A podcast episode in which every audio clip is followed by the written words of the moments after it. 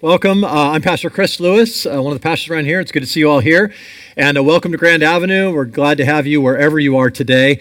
And uh, let me just say real quickly before we get into the Word of God uh, the last nine weeks, we've been raising money for church planting, uh, both uh, Ireland here in our neighborhood and around this nation uh, internationally. And I want to just congratulate you. Over the last nine weeks, you've given nearly $100,000 uh, towards this. And so, yeah, you can, you can clap for that. That's, a, that's, a, that's worth clapping over. God has been good to us, and I just want to uh, thank you for your generosity. Same, uh, same time, I want to challenge you.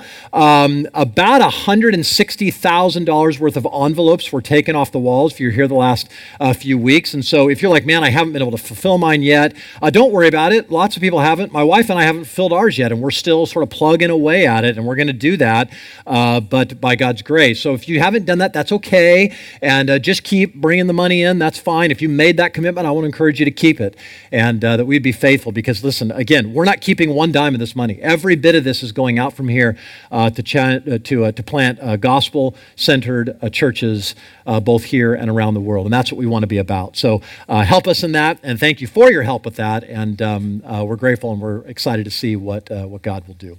Okay, grab your Bibles. Let's go to Daniel chapter 8. Daniel chapter 8. now, one of the sort of core uh, beliefs we have around here as a staff, uh, as a church, one of the things that has been true of us certainly over the last 11 years has been that we are we have made a commitment to what's called expository preaching. All that means is that what we're going to do is we're going to preach book by book, verse by verse, line by line through Scripture, and we do that for uh, several reasons. There's lots of things I could go into why I think that's the proper way of preaching. So sometimes we preach topically at say Christmas Day or an Easter, things like that. But predominantly, we're going to spend time just walking through a book together. And we do that because we understand from Scripture that God's Word is inspired. There's no other book in the world that can say that. I'm not saying it's just, you know, you know, uh, the. Paul McCartney is inspired or whatever. I'm not talking about that kind of thing. There's a divine inspiration that God gives. It's infallible, it's without error, it's inerrant. It's a supernatural book so that when the Word of God is preached, the voice of God is heard, the people of God hear that, and it changes people. And this is absolutely foundational to who we are as a church. But the other reason we do it uh, is because if we didn't preach expositionally, we would intentionally avoid hard places in Scripture. I know I would. Because there's a whole lot of places I'd be like, you know what, let's just pass that. Like, for example, Daniel 8 through 12, right? You'd rather just go, let's stop at six and move on, right? Let's go to something else that feels a little more relevant or whatever. And yet, what we have to do is back up and go, if this is inspired of God, if God spoke these words, if these are something God wanted to be included in the Christian canon, then that must mean that there is, there is life in this. There is something that God wants us to hear.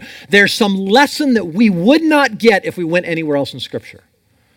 And so we must do this, right? We may feel like, oh, this is like, you know, sometimes it's hard to do that, but we must do this. God wants us to understand something. So we get to Daniel chapter 8, and Daniel is filled with dreams and visions, right? I mean, this is a major part of the book, and chapter 8 is no different. Daniel has another vision, he has another dream, and he has an, gets an interpretation of the dream. So it's the two halves. Once again, dream, interpretation, okay? And it's this apocalyptic dream. That is, that it's this unveiling of the end of the world, of the end times, of the last days. And that's what's going on in, in chapter 8 again. So let's start reading, and I want to just read you the first couple of verses, and then we're going to kind of go through this methodically. But let's start reading in Daniel chapter 8, verse 1, and just listen to what happens here. In the third year of the reign of King Belshazzar, a vision appeared to me, Daniel, after which appeared to me at the first. And I saw in the vision, and when I saw, I was in Susa, the citadel, uh, which is in the province of Elam. And I saw in the vision, and I was at the Ulai Canal. Now, notice how many times he saw, I saw, I saw, I saw. He is getting a 4K, if you will, vision, this, this incredibly detailed vision. And there's some things I want you to notice about the opening, the, these opening verses. First of all, notice he says, here's the time I was in. This is during the third year of the reign of King Belshazzar. Okay, now, now follow me here because if you have not been here, or even if you have, listen to how this goes. From chapter one, we start off in who's in power? A guy named Nebuchadnezzar. Nebuchadnezzar is the ruler of the, of the Babylonian Empire, okay? And he's there until his son or some, some progeny of his named Belshazzar comes and takes power. And then Pastor Shane preached a few weeks ago and told us how Belshazzar got thrown out of power. The writing, Mene, Mene, Tekel, and Parsin, appear on the wall with a human hand. They freak out, as you would and I would. And they, what does this mean? They call Daniel. Daniel says, here's what it means it means basically that your kingdom is over, your time is up, it's over, you're going to die, uh, Belshazzar, get ready. And that's exactly what happens. In fact, if you go back to chapter 5, and verse 30, it says, That very night the Chaldean king was killed, and Darius the Mede received the kingdom, right? So this is what's happening. Now, what I want you to hear is this this vision in chapter 8 is before chapter 5. And that's the first thing, that's an important thing. Keep that in mind. Liberal scholars will say, will say chapter 8 has such specificity that there is no way that Daniel got this vision before it happened. Okay? So that ought to clue you that some things are going to happen here in chapter 8. Now, the other thing I want you to notice about chapter 8 is notice that Daniel tells us exactly where he is. I got a vision, and in the vision, I'm in Susa, which is kind of the summer palace for the king. And I'm not only at Susa in that general region, I'm down on the bank of the Ulai Canal. Like I'm, I'm right here. Here's the GPS spot that I am. Now, this is very different than chapter 7. Remember in chapter 7, he just says, I got this vision, and there was a great sea. Where? We have no idea. Because there's no seas in that region, right, that were within striking distance of Daniel, anyways is I got this great vision, and these monsters came up out of, out of the, the sea, this underworld, this underbelly, the upside down, Stranger Things freaks, right? I mean, there's, this is what's going on here, this strange moment where, where the underworld is coming into our world. And remember, Daniel then goes on to say there's these four beasts, and he begins to describe beasts. And a lot of people, what we said is when they get to chapter 7, they go, okay, the key to chapter 7 is if I can figure out who each beast is, if I can identify that person or that kingdom in history, then I can figure out chapter 7. We said that's not what chapter 7 is about. Chapter 7 is giving you this overview of human histories. There will always be beasts, there will always be monsters, there will always be horns with eyes coming after the people of God, trying to persecute you, harass you. It's this general overview of human history. But then, we get to chapter 8 and it turns really specific. Right, so Daniel goes, I'm here in this exact location, which begins to clue us that maybe chapter 8 is going to be different. Maybe we're going to get some specificity in chapter 8 that we didn't get in chapter 7. Okay? And so this is what this is what we're going to see happen. Okay? So so maybe maybe so when we get to chapter 8, things start to get a little more specific because I think perhaps what Daniel is doing is okay, God, if this is the overarching sort of meta narrative of, of, of, of, the history of the world, that your people are always going to face persecution and harassment and all these kind of things, if that's going to happen, God, how do I know that those general things are going to happen? And God says, I'll tell you how you know. I'm going to tell you the story. I'm going to give you a little piece of the story, and I'm going to give you such incredible specificity that people following you will be able to look back and say, these things that God talked about in chapter 8 actually took place. And they're going to see them in vivid color. So that's what chapter 8 does. Chapter 8 helps Daniel, helps us, helps Israel when we ask, does God really know the future? Does God really have a control of human history? God sort of goes, okay, I'm taking you from up here down, and I'm going to show you one little area, and I'm going to show you how I controlled this, how I am sovereign over this part of the story. Now, here's what's happening God's going to say to Daniel, He'd say to us, I'm the same God that controls history, and I'm the same God that controls your life. The same God who's writing the story of the world, the entire world, and every inhabitant in that world is writing your story. Like, now this is mind blowing, isn't it? Right? How can God do that? How can God write every story from beginning to end? Not only just sort of, I'm going to give the principles, the big markers along the historical narrative of our world. No, I'm going to get down into every little nitty gritty detail. And it's because God is a master story writer. God is absolutely, now this should not surprise us. First of all, He's God, okay? We all get this who has known the mind of the Lord, who has been his counselor, who can give a gift to him that he might be repaid. This is God we're talking about, who knows the beginning from the end. He knows it all, and he knows it all in specific detail.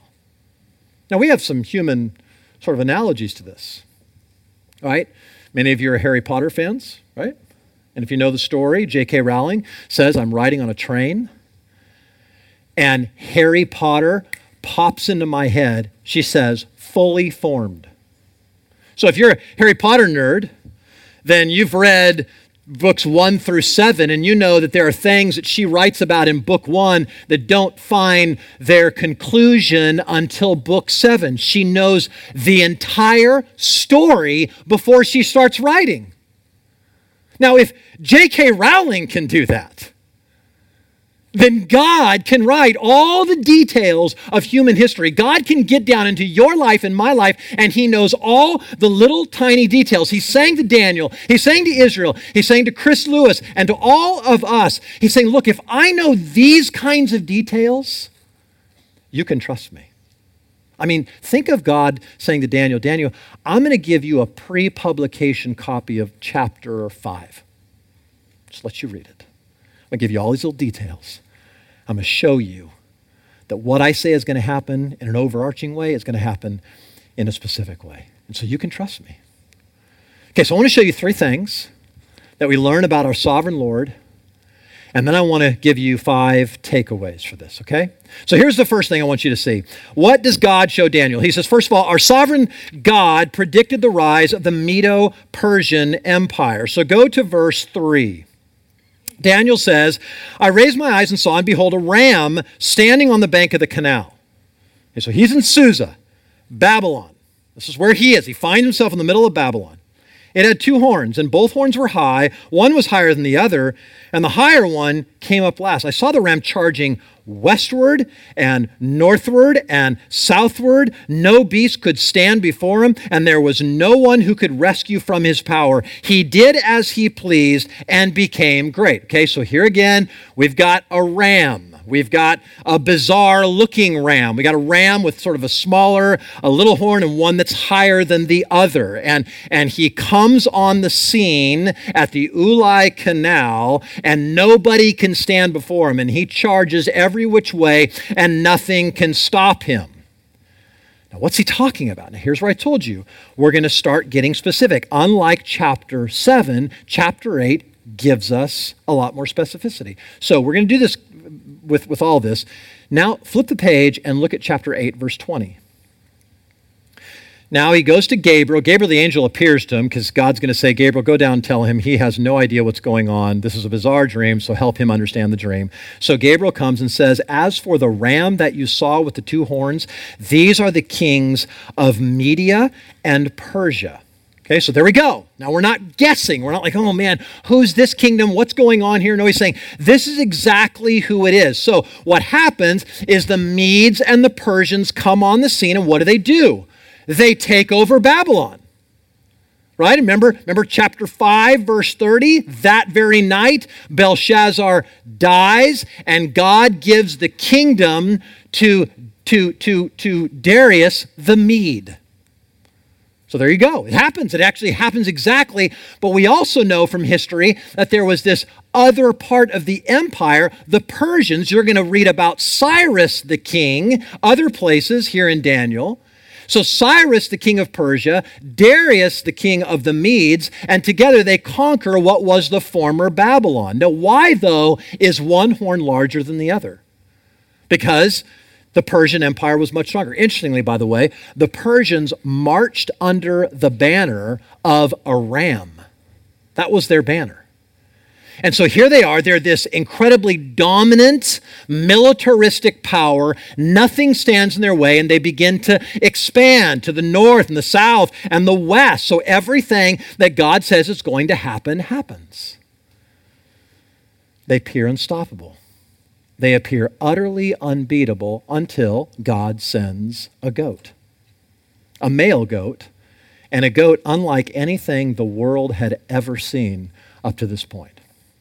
And that's the second thing I want you to see that our sovereign God predicted the rise of Greece, the rise and fall of Greece, and, um, and Alexander the Great. Okay, so, so now watch this. Go, go back to chapter 5 or chapter 8, verse 5. Okay, so he sees this and he says, verse 5 As I was considering, behold, a male goat. So you got the ram is on the scene, but here comes a male goat. He comes from the west across the face of the whole earth without touching the ground. And the goat had a conspicuous horn between its eyes. Right? These are bizarre animals. And he came to the ram with the two horns, which I had seen standing on the bank of the canal, and he ran at him with powerful wrath. I saw him come close to the ram, and he was enraged against him. He struck the ram, broke his two horns, and the ram had no power to stand before him, but he cast him to the ground and trampled on him, and there was no one who could rescue the ram from his power. Then the goat became exceedingly great, but when he was strong, the great horn was broken. Instead, there came up four conspicuous horns toward the four winds of heaven. Okay, so there again. You got a ram, okay? And he's he seems to be controlling everything. Medo persia is in control of this former babylonian empire and then appears a goat with a conspicuous horn. He flies from the west. His feet don't even touch the ground. Just rapid. This is like blitzkrieg right? Takes him over stamps him to the ground and he's done. Who are we talking about? Well go back to verse 21 and the goat is the king of greece. There we go I'm going to tell you, I'm going to give you the specifics. And the great horn between his eyes is the first king. Okay, so so so so what's happening here? We got Greece. Now we know what nation this is talking about. And there's this conspicuous horn, there's this great horn. It's the first king, and there is there is I would say nearly, I didn't find one example of a scholar that disagrees that what this is referring to is Alexander the Great. Because if you know anything about Alexander the Great, I'm sure you've heard that name, if, if not studied him in school, then you know that he had this blitzkrieg across from Greece that stretched through Turkey, through Iran, Iraq, and into parts of India where he absolutely took over everything. Nothing could stand. And in fact, um, in 334 BC, we know at a river, remember he's at the Ulai Canal, we know that at a river, Alexander's forces face up against the Medes and the Persians. He has, it's called the River Granicus. He has 35,000 men fighting for him. They have 100,000 men fighting for them. They hit Alexander the Great's forces plunge into the river to go after them, and it's such a stunning victory that apparently the, the Medes and the Persians lose 20,000 men in one battle. Alexander loses 100. It's amazing, right? Total victory happens around 331 BC when Alexander is just sweeping from the west to the east, just taking out everything. I mean, sort of looping around down into Egypt and back out. He's just, he's conquering the world. This, Alexander was a phenom. He was like a wonder kid, right? He was this kind of, uh, by the age of 33, he had conquered the known world. And legend has it that he wept one time after he had conquered the known world because there was no lands left to conquer. Right? I mean, he was like, there's just, I'm, I'm done. I got nothing left to do. And this is what he did. He, he took it over, and the lights go out on the ram. Long live the goat, right? So the goat is now going to prosper. And if you read history, you know that, that, that Alexander does all this again by the time he's 33, and then he dies unexpectedly. Nobody knows why. Was it a disease? Did he pick up typhoid fever? What was it? We don't know. We just know that the large horn was snapped off at its youth, while it was still young, while it was still at the zenith of its power. This is exactly what happens. This is exactly what Daniel saw and what the angel Gabriel comes and says, this is what's going to happen. Now, here's what's amazing to me. We're talking about Alexander the Great here, already prophesied in Scripture about 300 years before he comes on the, on the scene. Now, God, who knows human history, knows how influential Alexander the Great will be on the entire world. Okay, I, I believe this. God knew that he would have this kind of influence. And Alexander the Great didn't just want to conquer lands, he wanted to spread with an evangelistic fervor the Greek culture to the world. So that even today, we are influenced in the West by Greek culture. We have words, we have culture, we have politics. I mean, this word politics is a Greek word, right? This idea that somehow it all comes from them. And this most influential of men in all of human history gets about four verses in the Bible. Now, what does that tell you? In God's economy, he's a footnote. In God's economy, he's not that important. Why? Because he looks and says, What I want to focus on in Scripture is how the world impacts my people this small little group called the Israelites that become the Christians, right? I want to focus on them and I want to show you how, how the culture, how everything affects them. I want to show how persecution affects them. And this is exactly what happens. A little horn comes on the scene. A little horn. I'm going to I'm going to focus on this. So that's the third thing you see that our sovereign God predicted the rise and the fall of Antiochus IV Epiphanes. Okay, so, so here's the little horn. So now let's go back, look at verse 8, and watch what happens. Then the goat became exceedingly great, but when he was strong, the great horn was broken. Okay, so I still got the goat, but the horn snapped off, right? So Alexander's gone. And instead of it, there came up four conspicuous horns toward the four winds of heaven all around the globe, if you will, sort of geographically spread out. Out of them came a little horn, which grew exceedingly great toward the south, toward the east, toward the glorious land. It grew great even to the host of heaven. Some of the hosts and some of the stars it threw down to the ground and trampled on them. It became great, even as great as the prince of the host. And the regular burnt offering was taken from him. Now take note of this.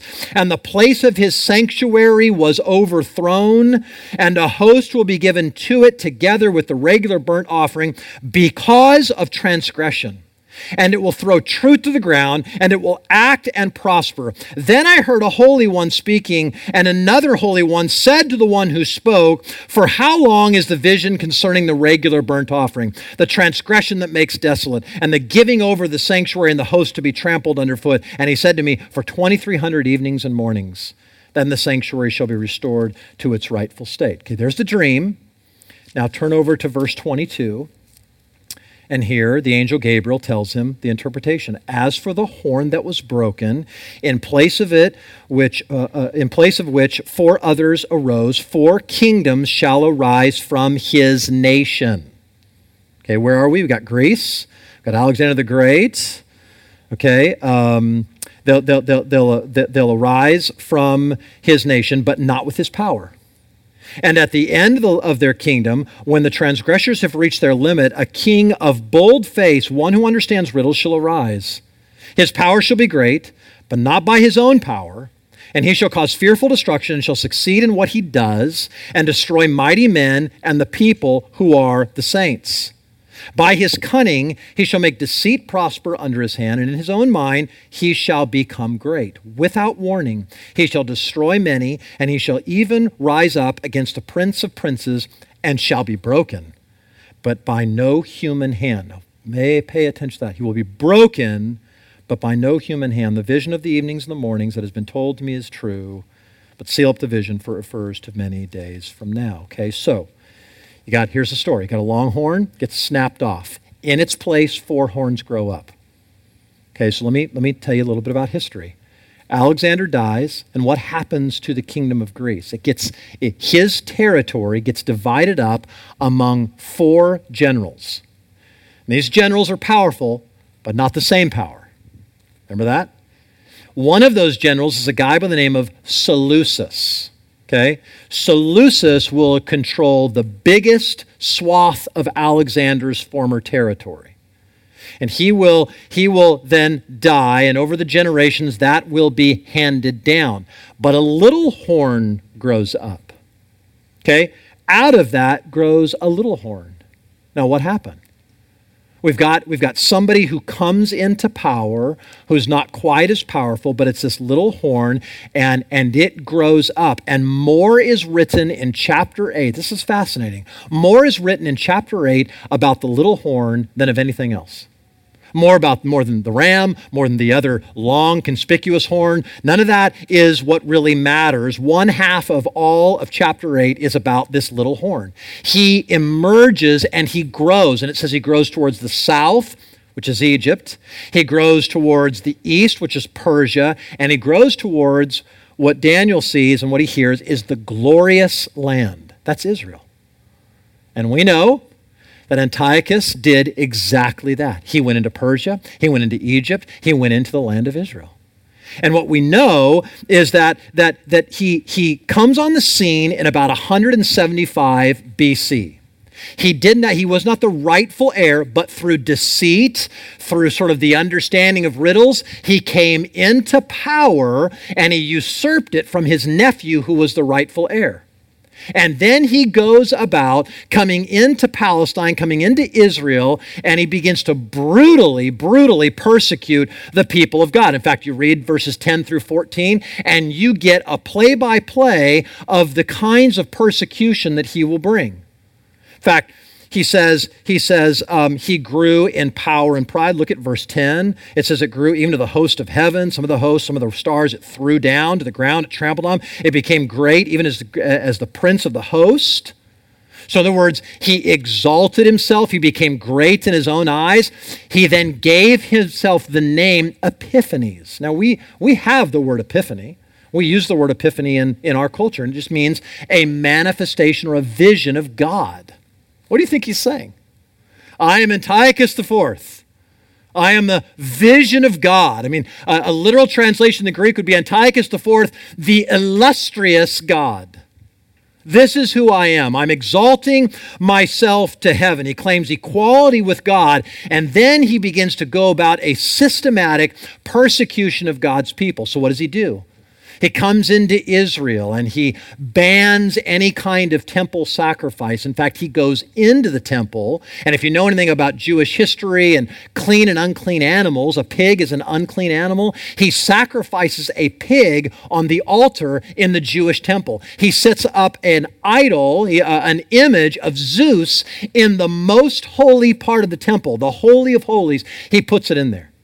He eventually gets to a place where he's sacrificing humans inside of the temple. He, he burns copies of Scripture. He at one point slaughters 40,000 Jews in three days. He goes down to Egypt to try to beat them. 168 BC, he comes back. He's angry because he didn't beat them. So he takes it on the Jews and he slaughters a bunch of them who are observing the Sabbath that day.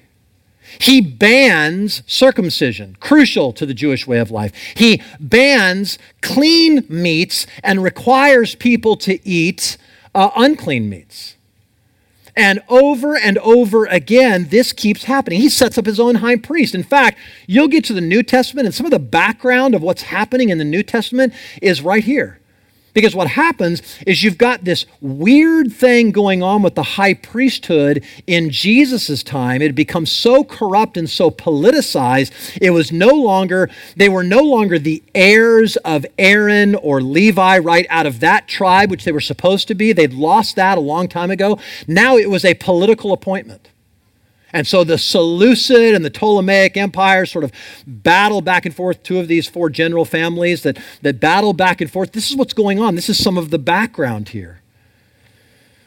Now, why is this happening? Well, look at verse 12. A host will be given over it together with the regular burnt offering. He stops the burnt offering because of transgression. And then, and then skip over to verse 23 he says, and at the latter end of their kingdom, when the transgressors, plural, have reached their limit, a king of bold face will arise. Okay, so, so let me get you the order. It's happening because of transgression. It's happening because this, this group of transgressors, after they have reached their limit of, of sin, God's finally, I'm done with this, a king of bold face arises, Antiochus IV Epiphanes. So, whose sin has caused the people of God to be thrown into exile, to be tortured, to be brutalized, to be persecuted? Theirs. So a lot of people think, oh, this is Antiochus' rebellion. It's him that's causing the problem here. No. No, it's the people of God who are sinning, and therefore God has thrown them not into exile in another country. God comes and says, I'm going to make you an exile right in your own land because of your sin. Listen to how Iain Duguid says it. He says, It is certainly true that at times the sovereign Lord may bring an enemy against his people in order to display his own glory when they have not sinned against him. Yet he would hardly give his people and sanctuary over into the hand of his enemy except on account of their own sin. This was the case in Daniel's own day. Why is Daniel in, in, in Babylon? Because his people sinned and were taken into exile. And what Daniel saw in chapter 8 was a future repetition of the sin and judgment of God's people that had led to the fall of Jerusalem to Nebuchadnezzar. He's saying, Daniel, it's going to happen again. The people are not going to hear. They are going to repeat what you're learning and how you're getting out of exile and why you were brought into exile in the first. They're going to repeat it over and over again and it's going to cause them, finally, their transgressions are going to fill up, and I'm going to send this brutal tyrant among them that's going to, that's going to, to, to come against them. Listen, sin has terrible consequences. We don't mess around with sin. Oh, God is gracious. God will just forgive and, and, and, and none of that. I mean, this is, this is Romans 6. Shall we continue in sin that grace may abound? And Paul says in the most negative way he can, by no means. How can we who died to sin still live in it?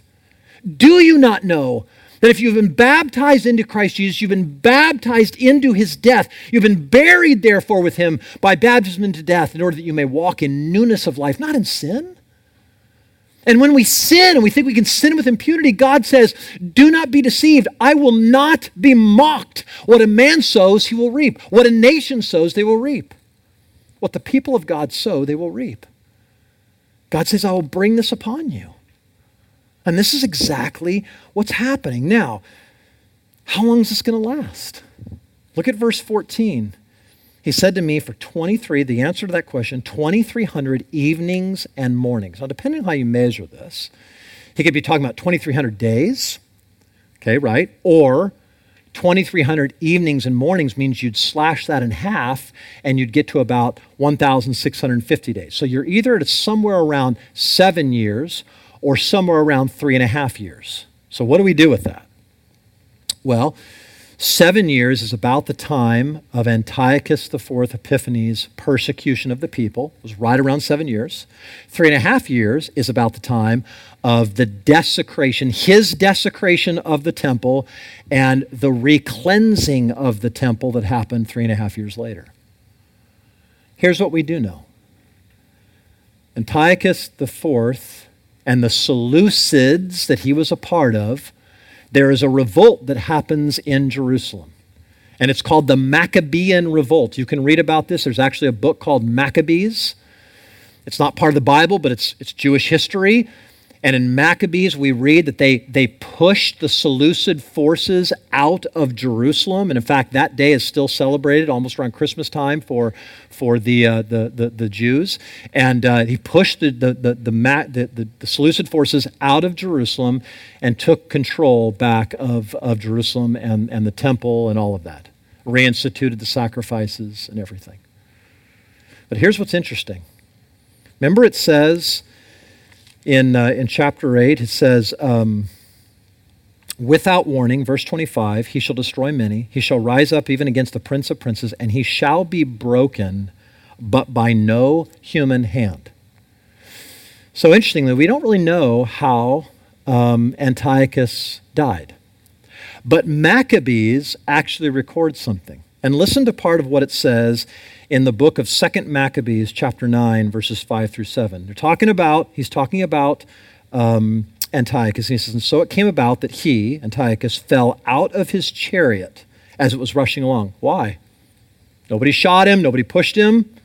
And the fall was so hard as to torture every limb of his body. Broken, but by no human hand. See what God is doing? Like, do you see the specificity I'm giving you to help you understand Daniel? You can trust me, understand people of God, you can trust me. So, what do we learn from this? What are we supposed? Because this is a lot of history, a lot of trying to put numbers together and all that. What are we? What are we supposed to take away from this? Let me let me give you five things that I'd I'd like you to think about taking away from this. Number one is that understanding Scripture requires divine assistance. So, look at verse 15. I skipped over this, but look what happens to Daniel. Daniel gets done with this vision. He wakes up. He's like, I have no idea what I just saw. I saw a ram, weird horns. I saw a goat with weirder horns. They're slamming into each other. I don't know what's going on here. So when when I, Daniel, had seen the vision, I sought to understand it. Behold, there stood before me one having the appearance of a man.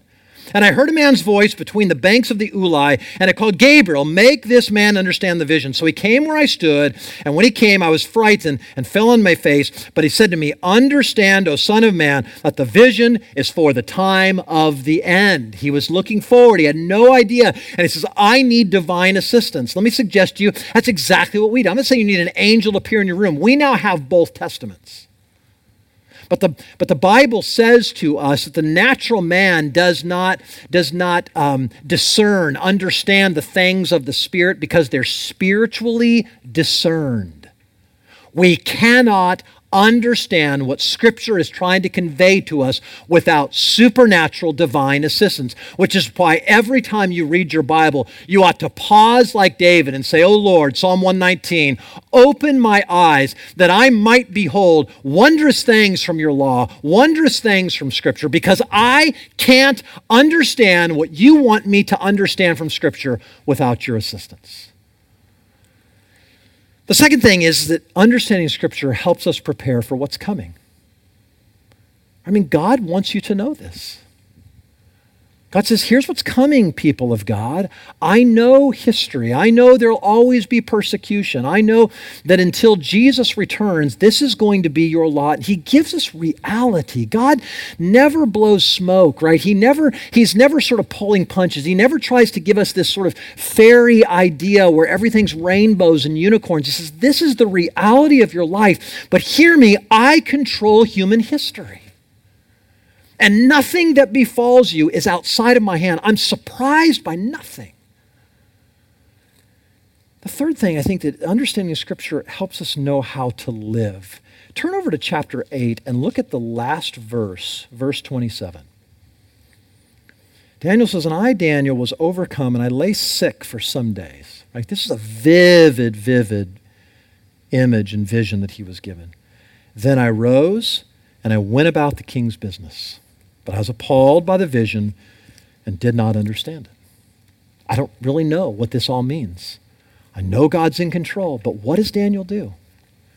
He gets up and he goes about the king's business. See, see, we know a day is coming when God will put everything right. We know we live in a day when things are very troubling. We know that more persecution may be coming our way, but so, how do we live now?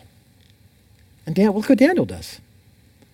He goes about the king's business. And I want to suggest to you, you ought to maybe make that king a capital K.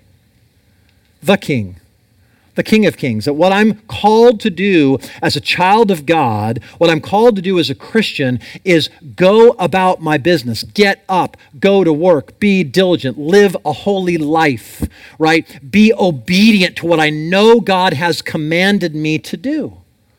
See, what if I said to you, what if I said to you, what would you do? How would you live if you knew that next Sunday the world was over? What would you do? Like some of you, like get in the bunker. Um, I'd start stocking up. I'd, uh, what would you do? Somebody asked John Wesley that one time. I said, you know, Pastor Wesley, what, what would you do? And apparently, he reached into his satchel and he opened up his notebook, his, his journal, and he began reading all of his appointments for the next week, where he had to preach, what he had to do, all the, all the errands he needed to run, apparently, right? And he looked at the man and he said, This, dear sir, is what I would do. I just live my life.